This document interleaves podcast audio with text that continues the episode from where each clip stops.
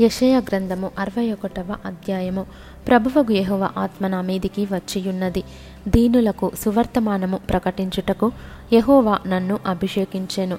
నలిగిన హృదయము గలవారిని దృఢపరచుటకును చెరలోనున్న వారికి విడుదలను బంధింపబడిన వారికి విముక్తిని ప్రకటించుటకును యహోవా హితవత్సరమును మన దేవుని ప్రతిదండన దినమును ప్రకటించుటకును దుఃఖాక్రాంతులందరినీ ఓదార్చుటకును సియోనులో దుఃఖించు వారికి ఉల్లాసవస్త్రములు ధరింపజేయుటకును బూడిదకు ప్రతిగా పూదండను దుఃఖమునకు ప్రతిగా ఆనంద తైలమును భారభరితమైన ఆత్మకు ప్రతిగా స్థుతి వస్త్రమును వారికిచ్చుటకును ఆయన నన్ను పంపియున్నాడు.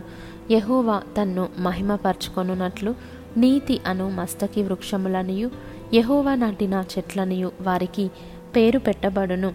చాలా కాలము నుండి పాడుగానున్న స్థలములను వారు కట్టుదురు. పూర్వమున పాడైన స్థలములను కట్టుదురు.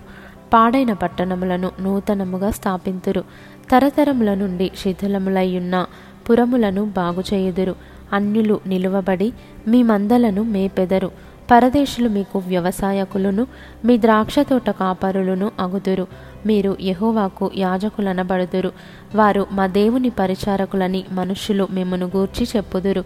జనముల ఐశ్వర్యమును మీరు అనుభవింతురు.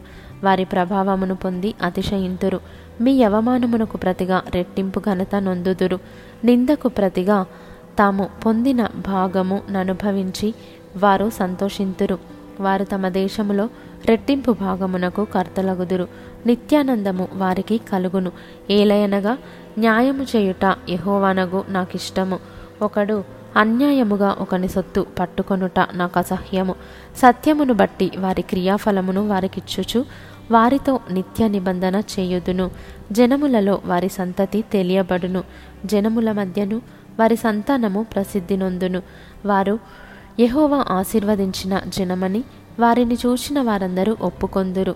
శృంగారమైన పాగా ధరించుకొనిన పెండ్లి కుమారుని రీతిగాను ఆభరణములతో అలంకరించుకొనిన పెండ్లి కుమార్తె రీతిగాను ఆయన రక్షణ వస్త్రములను నాకు ధరింపజేసి ఉన్నాడు నీతి అను పైబట్టను నాకు ధరింపజేసి ఉన్నాడు కాగా యహోవాను బట్టి మహానందముతో నేను ఆనందించుచున్నాను.